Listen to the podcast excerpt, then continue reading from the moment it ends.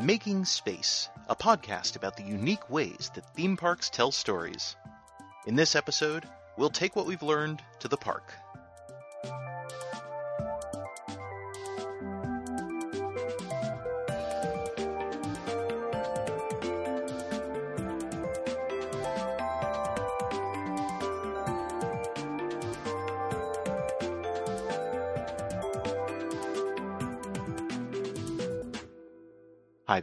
My name is Ian Kay.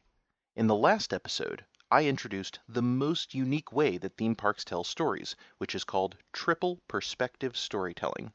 That is when a theme park tells three different stories from three different narrative perspectives, all at the same time, in the same place, to the same audience. To demonstrate how it works, we analyzed the three stories that The Haunted Mansion tells. In the third person story, the ghosts try to persuade us to die ASAP so that we can move in and fill the mansion's 1000th vacancy. In the second person story, the more comfortable the ghosts get with us, the closer they get to us, until at last they follow us home. Ah ha ha ha ha. The first person story, like all first person stories, is about what we were expecting from the ride and whether it met our expectations. This is not a revolutionary insight. Everyone who's ever been on the ride already knows these stories. They just don't know that they know them. The confusion stems from the fact that where most art forms keep their stories confined to a stage or a screen or a page or a canvas, the theme park surrounds us with its stories. As a result, we don't register them as works of fiction. We register them as personal experiences, and we aren't used to analyzing our own experiences as if they were stories. Until now. In this episode, we are going to put words to those experiences. We're going to learn how to analyze rides just as seriously as we analyze movies and books and comics. We're going to see how triple perspective storytelling works from the audience's perspective. To do that, we'll analyze another classic ride, Splash Mountain, because it tells three big, broad stories that are easy to understand. Except, instead of just announcing what those stories are, like I did with the Haunted Mansion in the last episode, we're going to go through the ride together, beat by beat, as if we were two nerds taking notes in a theme park. As we go, remember, we'll be looking at a familiar ride in an unfamiliar way. Its stories are designed to wash over you, literally, so don't worry if you haven't noticed them before. Just ask yourself if they feel true based on what's in the ride and how you react when you're on it. You'll also notice that analyzing the stories of a ride takes a surprising amount of work. Stick with me though, because none of it is difficult. It's just new, so it'll take a while to get used to it. Before we can do any of that, we have to tweak the way that we've been approaching stories, so let's rewind a little. Back in the first episode, I explained that every single story is made up of two components a conflict and a plot. I put them in that order, first conflict and then plot, because if you're a writer, that's the simplest way to design a story. The conflict functions a lot like the headline of an article or the thesis statement of an essay. It helps the writer keep the story focused, and it tells the audience what to expect. For example, this is the story of Dorothy Gale, who wants to return home to Kansas, but she's trapped in the magical land of Oz. Meanwhile, the plot functions like the body of an article or the supporting paragraphs of an essay. The plot is a reaction to the conflict. First, the conflict raises our expectations, and then the plot satisfies those expectations. For example, a tornado drops Dorothy in Oz. As she tries to find a way home, she helps her Ozian friends and defeats her Ozian enemies. In the process, she becomes more mature, which magically sends her home. The end. In short, the conflict is the setup, and the plot is the payoff. That's why I usually start with the conflict and end with the plot. It's just the clearest way to describe a story. The problem is, that's how the storyteller sees the story, but it's not how we in the audience experience it. Stories don't start by announcing their conflicts. There are exceptions, but not many.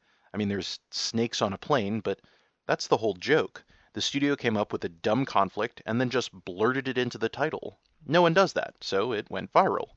No, from the audience's perspective, most stories start with the plot. Not the whole plot, mind you, just an appetizer.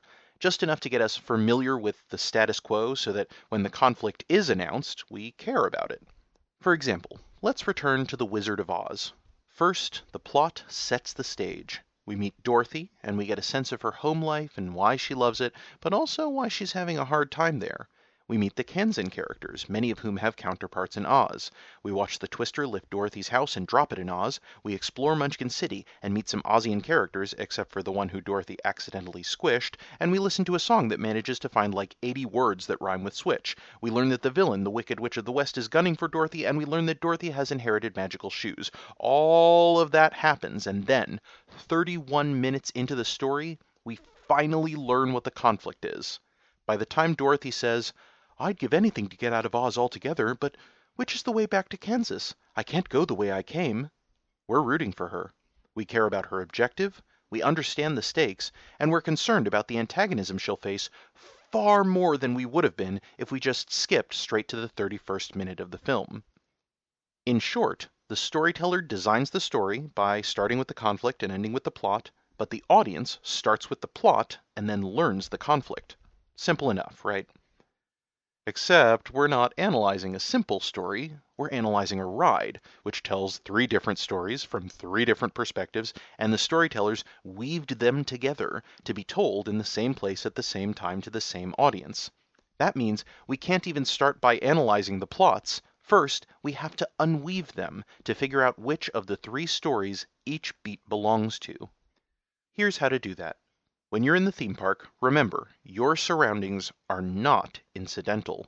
Every single inch has been designed for you. Yes, that's right, you. Which means that every single thing that you observe or experience in the theme park is part of one of the three plots.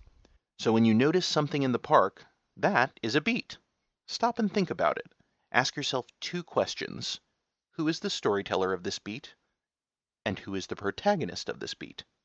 We can figure out who the storyteller is by asking, who made this happen?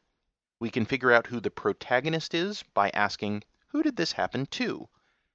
These questions only have two possible answers. Either it's the theme park, specifically its designers or staff or characters, or it's us, the people visiting the theme park.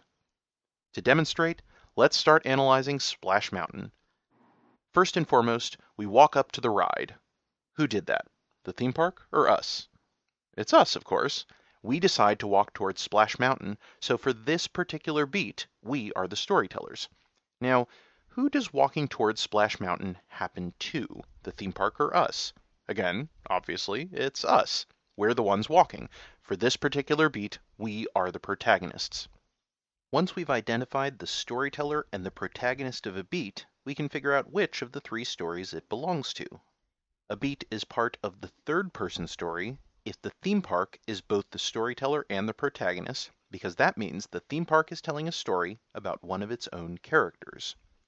A beat is part of the second person story if the theme park is the storyteller and we are the protagonists, because that means the theme park is telling a story about us. A beat is part of the first person story if we are both the storytellers and the protagonists, because that means we're telling a story about ourselves. Last but not least, if we are the storytellers and the theme park is the protagonist, then, well, then we've found a very polite employee and we should probably let them get back to work. So let's return to the beat where we walk up to Splash Mountain. We are both the storytellers and the protagonists, right? That means that we can catalog this beat as part of the first person story. Let's keep going. We've walked over to the ride. What's the first thing we notice? Well, it's probably the big drop. We can't miss it. It's the main sight line. Who put that there, the theme park or us? The theme park. Its designers made the big drop and they made sure that it's the first thing we see. Who are they displaying the big drop to, the theme park or us? Us. That sightline is there to help us understand what we can expect from the ride, which in turn helps us decide whether or not we want to go on it. So in this beat, the theme park is the storyteller, and we are the protagonists, which means that it's part of the second person story. Now let's try something trickier the theming. After all, the area isn't just a bare bones flume ride. it's designed to have old timey sets and an exotic landscape. Who made it look that way, the theme park or us? The theme park. Its designers fabricated every single inch of this fictional location. Here's the hard question Who is the theming intended for, the theme park or us? Well, it's both. The theme park's characters are the protagonists because this is their world. The landscape influenced their culture, and their culture produced its own architecture and infrastructure and background music and so on. While I'm sure they don't mind visitors like us using their bridges and fences and lanterns, the reason they built them was for their own use. That said, we are also the protagonists of this beat because the theme park uses its theming to entice us into the story. The storytellers don't have to say, once upon a time in a far off land, because our surroundings already convey that we're visiting a foreign land during a foreign era. So, when we consider the theming as a whole, the theme park is both the storyteller and the protagonist, which makes it part of the third person story. That said, since we're also the protagonists, it means the theming is also part of the second person story. Now let's consider an even trickier beat. Before we enter the queue, there's a gift shop. And that gift shop happens to be Brer Rabbit's home in the Briar Patch. Who's responsible for this beat, the theme park or us? It's both. The theme park is the storyteller, because its designers made the store, its staff operates it, and one of its characters lives inside of it. But we are also the storytellers because we decide whether or not we want to visit the store before getting in line, if at all. Who does this beat happen to, the theme park or us? Again, it's both. The theme park is the protagonist because one of its characters lives inside of it, but we are also the protagonists because the shop is designed to sell us merchandise. So this beat is part of all three of the stories. And that is how to unweave the plots of a ride. As you can see, this process requires some critical thinking, but with a little practice, trust me, it becomes second nature. You may have also noticed that this process involves keeping track of a lot of information. Does this mean that you have to be a nerd who's taking notes in a theme park? Of course not. That's my job. But if you tried it, if you documented every single thing that you observed or experienced in or around Splash Mountain into three separate lists, well, it would be long. Really, really long. It took me 16 pages to fully unweave the plots. You can read my analysis at makingspacepodcast.com, but it's cool if you don't want to because well, it's 16 pages long. That means we have to simplify. Fortunately, a close look will reveal that some beats are more important than others. For example, the first time we see Brer Rabbit, he's outside his home, expositing that he wants to go on an adventure. This beat introduces us to not only the protagonist, but also his objective. It must be in the ride, or else the story wouldn't make any sense. In the next beat, however, we pass Brer Porcupine, who frets that Brer Rabbit's adventures will only bring him trouble. Don't get me wrong, Brer Porcupine is cute, and he's got a cute little drum and a cute nasally voice, but this is his only appearance, and his commentary is banal. He doesn't really contribute anything. If he wasn't in the ride, it wouldn't hurt the story, so this is the sort of beat that we would weed out of our analysis. Don't be too quick to toss out inessential beats, though. Sometimes they can combine to form a larger essential beat. For example, there are a million beats where Brer's fox and bear are recovering from the tricks that Brer Rabbit plays on them. Brer Bear is caught in a rope. Brer Bear is standing on Brer Fox's shoulders. Brer Bear has a beehive on his nose, and so on. Do we need them all to understand the story? No, but we can simplify them into a general beat along the lines of Brer Rabbit outsmarts Brer's fox and bear. By weeding the beats, I reduced my full analysis, which again can be found at makingspacepodcast.com, from 16 pages down to 3 pages. Once the plots are reduced to their barest essentials, then we can deduce the conflicts. All we have to do is search through them and identify the protagonist, their objective, and their antagonism. So now, let's take a look at each individual plot. We'll start with the third person, then second, then first. Here are the big important beats of the third person plot. It's going to be real easy to find the protagonist, their objective, and their antagonism in this one. The plot begins with the exposition that Brer Rabbit is leaving home in search of adventure. Along the way he encounters and outsmarts Brers Fox and Bear.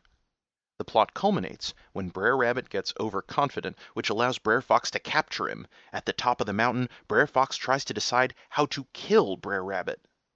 The plot resolves when Brer Rabbit tricks Brer Fox into throwing him down into the briar patch where he lives. Brer Rabbit celebrates in the safety of his home, leaving Brers Fox and Bear unable to find him amid the thorns. The end. Pretty straightforward, right? The protagonist is Brer Rabbit. His objective is to have an adventure, experiencing life outside the safety of his own home. His antagonists are Brers Fox and Bear, who want to eat him. Now let's move on to the next story. This is where our hard work will really pay off. Since we're analyzing a second person story, we already know that we are the protagonists. So now, all we have to deduce is our objective and our antagonism. With that in mind, here are the big important beats of the second person plot. It begins outside the ride, before we even get in line, when we see the big drop. In Florida, it takes almost a full minute from the time we first see the drop till we reach the entrance of the queue.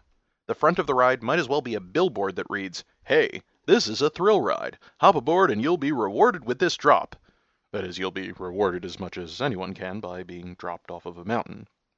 The ride does live up to its promise. We do plunge down the falls, but not at first. Instead of the big drop, we get anticlimactic lift hills and a treacly sing along. How do you do? Mighty pleasant greetin'. How do you do? Say when you're meetin'. How do you do? With everyone repeatin'. Pretty good, now give us the drop. Pretty good, now seriously, give us the drop already. By this point, it's clear that the big drop is our objective. Now we just have to figure out who our antagonist is, so let's continue. The plot culminates when we start observing the third person story, Sure, we get a few little drops just to keep us on our toes, but for the most part, we're too focused on Brer Rabbit's adventures to think about the big drop. The plot starts to resolve as Brer Fox captures Brer Rabbit and we follow them up the mountain for the big drop. Finally, we're getting it! But it's a slow climb. There's not a lot to observe. The third person story gets us thinking about being skinned and roasted and hung, and a pair of vultures talk directly to us, implying that we're going to die. This took a dark turn. At the beginning, the big drop is the reason we get on the ride, yet now, just before we reach it, we're supposed to fear it. Why? We're innocent bystanders. Brer Fox doesn't want to hurt us, so who is throwing us off of this mountain? Who is our antagonist? Well, the ride is. In the beginning, it offered us the big drop. Then it toyed with our expectations until we didn't want what it was offering. Then it gave it to us anyway. So, in the second person conflict, we are the protagonist, our objective is to enjoy the big drop, and our antagonist is the ride itself, which doesn't seem to want us to enjoy the big drop. As for the first person story, well, it's impossible to analyze because every single one of us has a different one, and we never have the same one twice. Here's the most specific way to describe the first person story of any given ride. The conflict is that you have expectations that motivate you to ride it, whatever those may be, but those expectations may or may not be met. The plot is that you decide to go on the ride for whatever reason. You react to the sets, characters, stories, and experiences. You decide whether the ride met your expectations. The end. That said, if there are first person beats that are actually built into the plot, it gives us a clearer idea of how we were intended to experience the ride. In Splash Mountain, there are two prominently featured first person beats that affirm that the ride is kind of a bully. Beat number one. At the top of the big drop, our log doesn't immediately zip down the slope. No, it lingers there, letting us baste in the anticipation of the height the briars, the water, and our own regret. A hundred percent of the story's focus is on how we react to the big drop. And how does the ride treat us in this, our bleakest moment? By taking a picture of us and displaying it in public. Beat number two. After the big drop, our log brings us out into Frontierland, giving us a moment to recover before we go back inside. On the one hand, it's nice that there's a timeout because even the people who like the big drop need a moment to recoup. On the other hand, This puts our reactions on display to the public. There's a bridge out in Frontierland, I call it the Gloating Bridge, where passersby can ogle our reactions. It's an entire architectural feature that's designed to let other people literally look down on us while we're vulnerable. Like it or not, that's what's in the ride. It's the truth, it's actual. The second person story is designed to be unsatisfactual. So what? Does that ruin the ride? Of course not. Splash Mountain is great, and there are many, many, many reasons to love it. The sets are gorgeous. The character design and animation is masterful. The music is catchy. Getting wet on a hot day is refreshing, and the drop itself is thrilling. The ride cleverly adapts Song of the South by preserving the cartoons while discarding the most problematic aspects of the film. It also brings black folklore into a park full of often problematic white folklore. But the next time you're in the Magic Kingdom, go stand on the Gloating Bridge. Count how many of the riders are unmistakably unhappy, even though they've just been through the climax of one of the most popular rides in the world.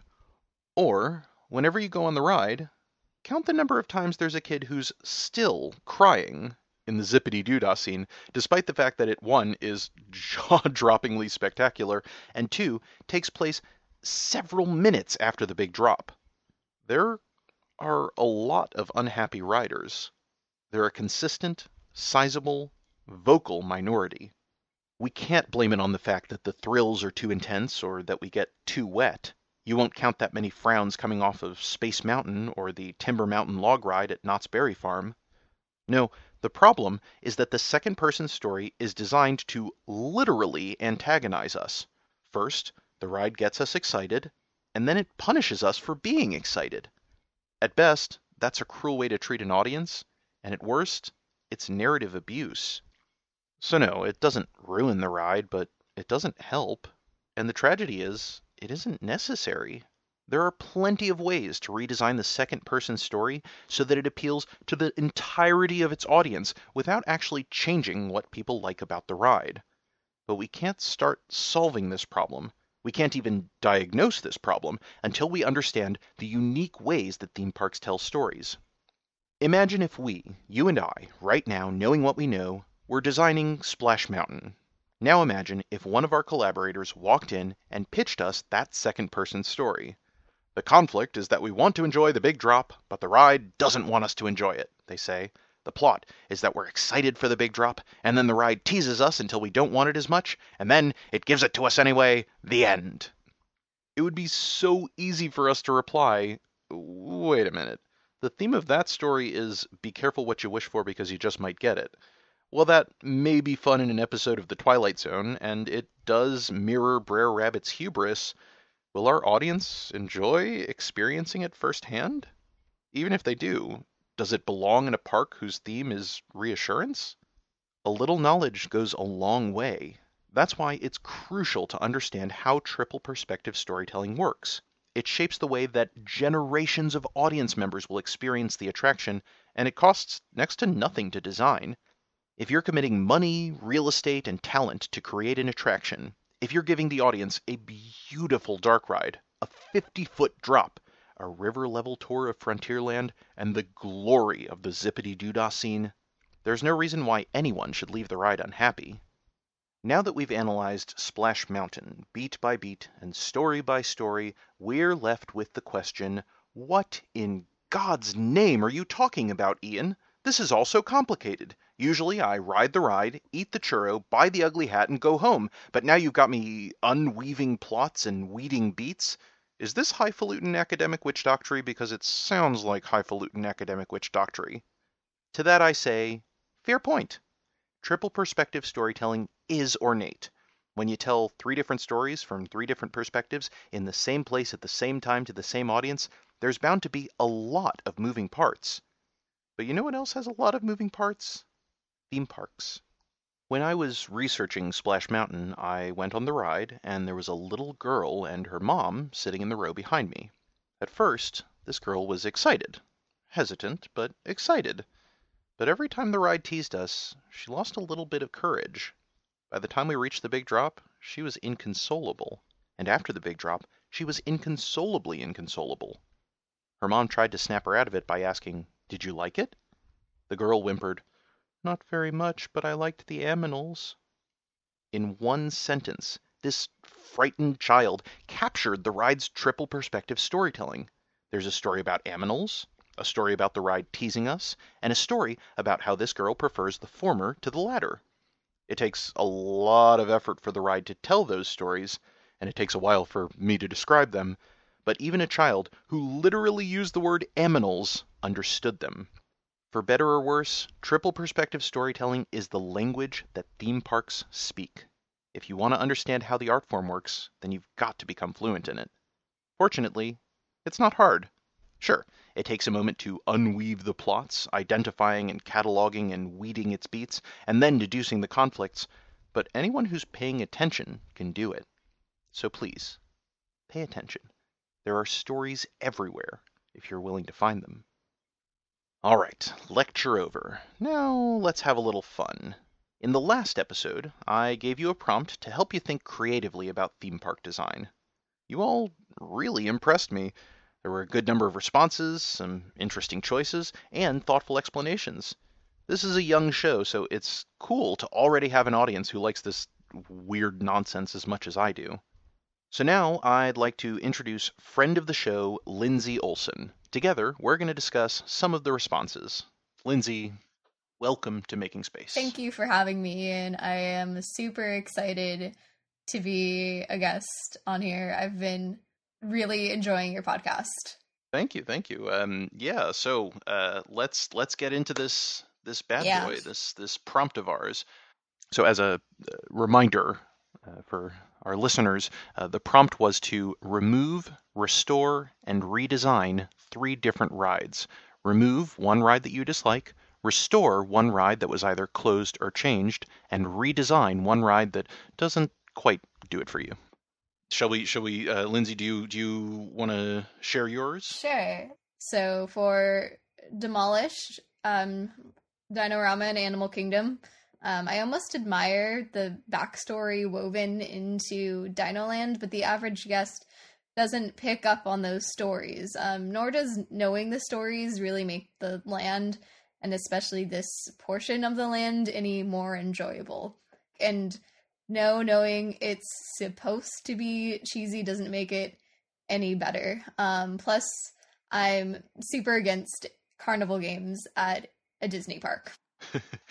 Um, that's that's that's. Dinorama is such a problem child, isn't it? Because like it, by by far, and we'll we'll discuss the the statistics um, of what everyone sort of responded in a moment. But but uh, removing Dinorama was a really popular option, one of the most popular options. That kind of surprised me. I wasn't expecting that to be such a popular response, but it makes sense. yeah, I don't know what it is. The theme park geeks especially on Tumblr, seem to be like weirdly into Dinorama, so I do always kind of approach it with kid gloves. Um, and also the, the, the, great theme park designer Joe Rohde um, has dedicated a lot of apologism uh, towards explaining why he loves Dinorama, and uh, so it's hard for me to be too sour about the area. Uh, and and and I do think that like part of the problem of Dinoland USA in general is that they've they've chosen the least interesting moment in the story to make into a land um, right? Like like in the, over the Dino Institute, they've got Countdown to Extinction, the you know the dinosaur ride, um, where they've got you know a time machine and they've brought dinosaurs back to the present day, and uh, which means that like you know and and they're also like notoriously poorly managed over in the Dino Institute, which means that like any day now, this town is going to be overrun with dinosaurs. Like they're absolutely going to escape from there. You cannot convince me that the Dino Institute knows how to handle dinosaurs. So like, yeah, I don't know. Think how cool like Dinorama that that cheesy kind of you know terrible tacky space would be if there were just huge like like if it was partly like trampled if there were just footprints where you know the triceratops spin used to be i think that would be uh, uh marvelously interesting what, what would there be rides anymore? Maybe not. Maybe that's why this idea doesn't work. But uh, I don't know. I it does feel like a land about uh, hubris, about you know them exploiting these extinct animals, and uh, now the extinct animals have come to you know get their their revenge. Like, oh, if you like us so much, well, here we are. And also, Primeval Whirl is is my guiltiest of guilty theme park pleasures. I I uh, I, I do secretly kind of like it a lot. Uh, sometimes you just want to spin around, go on some sharp turns. yeah uh, have a really like uncomfortable physical experience and and and have a bunch of like like, like direct indirect sunlight too. That, that whole land. I think that's another thing that i hate about that whole land is just no shade. I think we're giving it plenty of shade right now.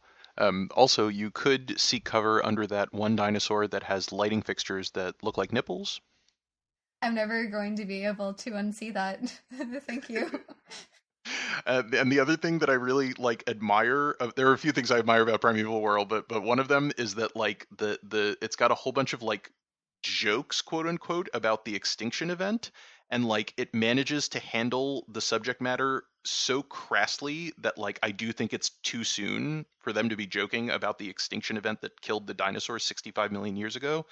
Just one of them being like, "This X stinks." Like a lot of organisms lost their lives. Dinorama, that's that's not cool, man. Uh. Um. So so uh, Lindsay, what is your uh, uh restore? Let's do restore. So restore. My choice was um, Journey into Imagination, which I thought would probably be a common answer to this prompt. Um, I never went on the original, um, but based on footage I've seen, it's pretty enchanting, um, but mostly I admire it for its uh, placement in Future World. Um, its former existence a declaration that imagination and art are as integral to human progress as technology. Um, and the current version just does not capture that. And I also just really wish I could have visited Epcot back in its heyday. So this is kind of me. Um, yeah, I don't know where I was going with that.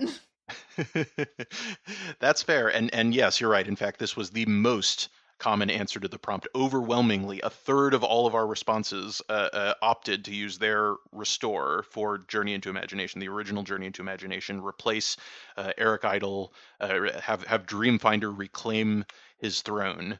And yeah, I, I think you said it uh, pretty beautifully. The the ride did feel like hesitate to say the soul of Epcot, but like it was kind of the only like properly all ages ride attraction anything that they had in the park. Everything else was was you know not exactly phrased all ages, uh, and and that was very much uh, a huge inspiration to all the young nerds, uh, which I'm sure you would have been had you been lucky enough to be there when it was opened. Uh, it is really very heartbreaking what a jerk they've turned Figment into in these in this current version. Yeah, that's that's a good choice. That's that's a solid choice. All right, uh, your redesign, please. All right, redesign um, was the submarines in Disneyland. So very few rides invoke such hatred in me as the Finding Nemo submarine voyage.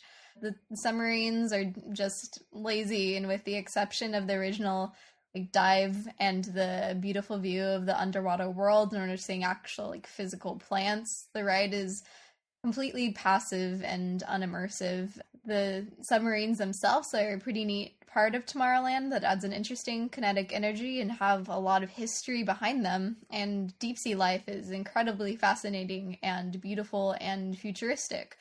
Um, a ride with practical effects and physical sets exploring the alien world of the deep would be just so much more interesting and fitting in with Tomorrowland's theme. Um, you know, whatever that might be right now, if anyone actually knows.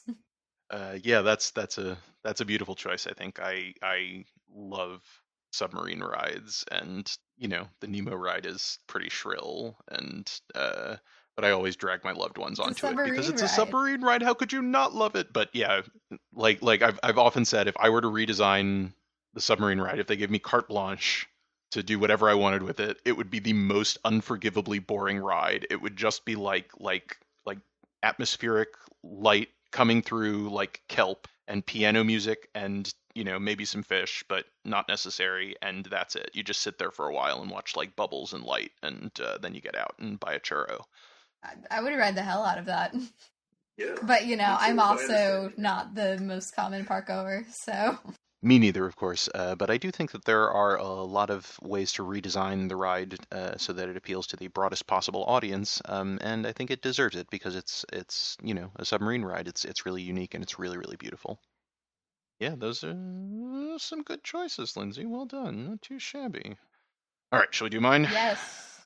So remove my my arch nemesis of a ride, Toy Story Midway Mania. Just every single aspect of that ride gets under my skin. Uh, it's aiming guns at lovable characters and competition for the sake of competition and getting insulted by a witless potato. I could I could really froth at the mouth about that ride forever. It just it just does not do it for me, man. Yeah. Fair enough. Yeah, I don't think I have such an intense hatred for it, but it doesn't really do anything for me.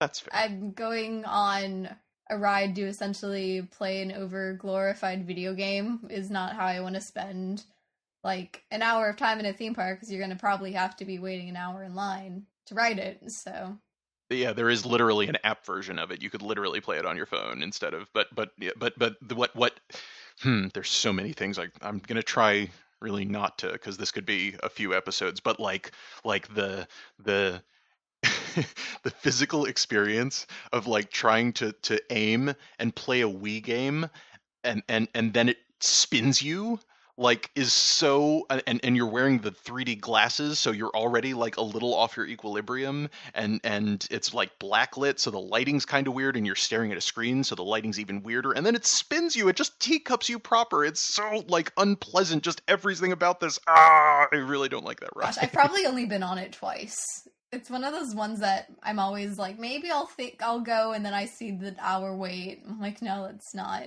It's not worth it. Right. All right. So I would uh, I would restore the Country Bear Jamboree because it's uh, a beautiful, strange show. Um, and and the original version I think works because of its pacing and its tone and its character design. Right, it's an increasingly uh, strange and grotesque series of bears that get revealed that sing strange and interesting songs. Um, but unfortunately, a few years ago, um, they they cut the show's length basically in half um, and gave the characters like really really distracting cost- new costumes so like like the pacing is just just ruined. The tone is weird but in like a schizophrenic way and not in a like like befuddled older relative way. And yeah and the, and the character design is is completely undercut because like the the funniest looking character you've ever seen now they've just put like a mop on his head and it doesn't even look like the rest of his fur. It just looks like he has a mop on his head and like can you you get that off him please? And and yeah i'm i'm just i'm i'm annoyed that the show doesn't exist in proper form and i'm terrified that this will be used as an excuse for for for you know the suits to be like oh well people don't seem to like it very much i guess we better tear it out and put in a Moana meet and greet or a you know the the the, the worst themed anything we could stick in there. Like I, I just oh I'm so worried about country. Yeah. I think that's a that's a valid concern, especially after Disneyland lost its Country Bear Jamboree. That was like one of the first attractions at Disneyland that I was old enough to get upset about them removing. Aw. Well, and uh, last but not least, uh, for my redesign, I'm I'm leaving Disney now, heading over to Universal Studios. I would redesign E.T. Adventure because the, the, the first half of the ride is is genuinely one of my favorite rides in the world. Uh, it it captures the tone of the mo- the many tones of the movie, which is no small feat. E.T. is a really nuanced, interestingly toned movie, um, and it you know lets us ride bicycles and escape from a horde of men in black. And we're going through the forest, and you know should we really be out here? And you know of course then we climactically fly, and then we have the big reveal over the the the valley and the the city beneath it, and it's just enchanting. It is just jaw-droppingly beautiful. And then the second half of the ride may be one of my least favorite rides because we visit ET's planet and it's like if Small World was full of characters who looked even more unsettling than ET and and and and also the ride like just forgets about the flying bicycles like it forgets that the whole point of the ride is to be like drawing our attention down you know beneath us and it just basically becomes like a regular dark ride and so yeah it loses the gimmick and it becomes unsettling and weird and irrelevant to like what makes the movie awesome um so yeah i would i would redesign the ride to be truer to that first half Hmm. and the movie that it's based on Nice. That's one I have not um have not gotten a chance to ride because I haven't really been to Universal that much. Oh, no. So worth it so so worth it Were there any others that popped out to you as interesting? I did like uh, a few people um, wanted to redesign the wonders of the abandoned Wonders of Life Pavilion in Epcot's Future World uh, to make it, you know, proper large scale dark ride uh, going through the human body. Which yeah, was was kind of quaint to see a little bit of consensus on that. Um, I liked. there was one who said remove Star Wars Land, which That does not was- exist. Uh, that's great. I, I, I, yeah, I thought that took uh, a little bit of uh, little, quite a bit of moxie, uh, since since at the time of this recording it's not open yet. Um, to be fair, they did say put it in California Adventure, um, and and their reasoning was that you know a single specific franchise getting its own land in Disneyland is is strange. It doesn't quite work there. Yeah, I don't disagree. I don't you know whatever but uh yeah i did like the moxie of just like like remove the entirety of the brand new flagship land like whoa Bold. big spender that's fun and i was i was also surprised at uh there there seemed to be a lot of people who wanted to remove it's tough to be a bug I can see it because this ride just the show just traumatizes people. kids will come up so when I worked at Festival of the Lion King, sometimes kids would start crying as their parents would try to take them in line and their parent would just be tell them it's not like the bug show, please. Like it's not like the bug show. It's like, yeah, there's there's nothing that's gonna pop out. There nothing's gonna pop out at you. There are no bugs. It's all live performers. It's not like the bug you show. aren't they, they aren't literally uh stabbed uh as part of the show So sometimes immersion like, goes a little yeah, too far. Yeah, it's less about like questions of theming, I think, for people in this one, so much as it is the fact that it just freaks people out. That's fair. I, I, I think that I think that is a beautifully, beautifully designed show. I think it's really well executed, except for the part where they literally stab you uh, with with wasp stingers uh, during a climactic scene.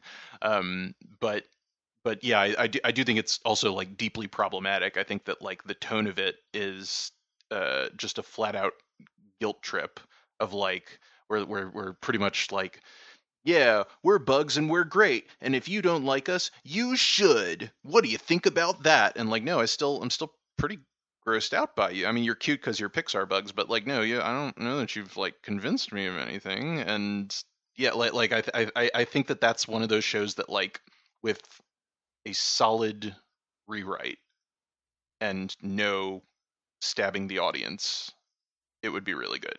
Who doesn't like to be stabbed on their vacation? yeah. Um, so one of the responses that sticks out in my mind is our mutual friend's Lily response, which is uh, "Mine train through nature's wonderland." I'm kind of surprised that I didn't think of this one at all because it was one of the first, uh, very, the very first Disney attractions that sparked my interest in theme park design. Um, for those unfamiliar, the Mine Train was a more slow-moving railroad attraction in Frontierland that was eventually replaced by Big Thunder Mountain Railroad. But um, I think it offered something that Big Thunder lacks, which is a chance to really soak in the atmosphere offered by the attraction. That's a really good insight. Uh, yeah, because if you think back to like Walt's, you know, the original Frontierland, it was all atmospheric, slow-moving vehicles. We we had the pack mules and the horse and carriage and the Conestoga wagons and of course the riverboat and, and canoes which are still there. But it is kind of the one major land that doesn't have slow moving atmospheric rides that like let you take in the the landscape you know in in fantasyland there's the casey junior circus train and the storybook land canal boats.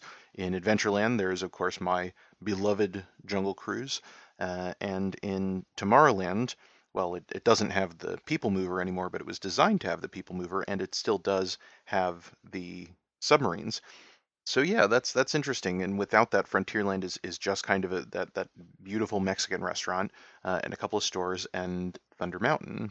And yeah, you can get that same perspective from the canoes and the riverboat, uh, but those are from water. And California's is the one Frontierland that's actually in a desert, so it's a shame to not be able to get that perspective from the land. I um, especially adore the music played during the Rainbow Caverns portion of the ride. I think it's just enchanting, and it's one of those things that when I listen to it, just kind of feels like undiluted Disney magic. And I imagine that between like the music and the visuals of the rainbow fountains and the falls, it would have that same goosebump inducing effect that, say, the caverns on Pirates of the Caribbean or flying through the stars on Peter Pan's flight feels like. It's just a, seems to be like a very unique piece lost to time that I would love to experience.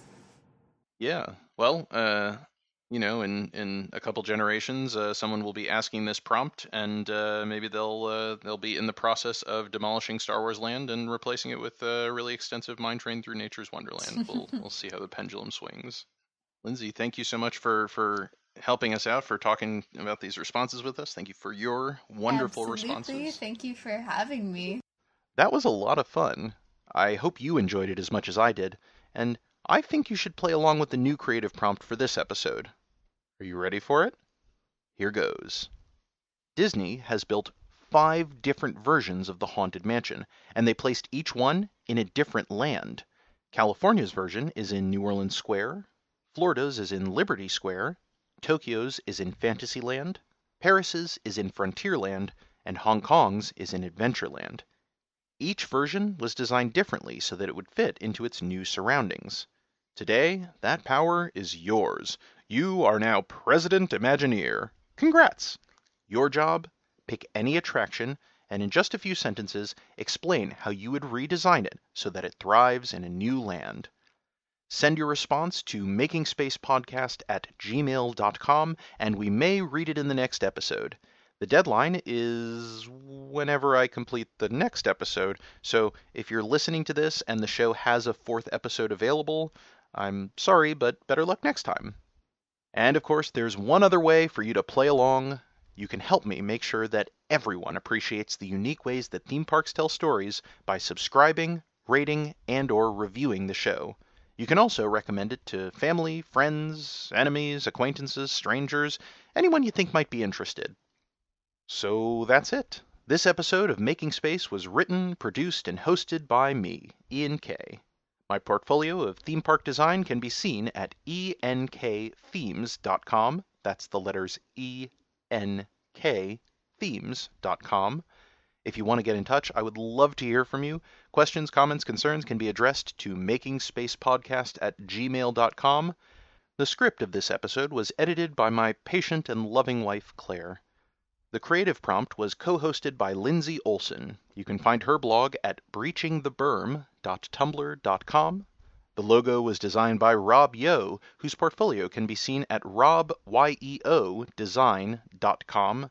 The music was composed by Alex Treese, whose tracks can be heard at alextriece.bandcamp.com. Should we explode to music?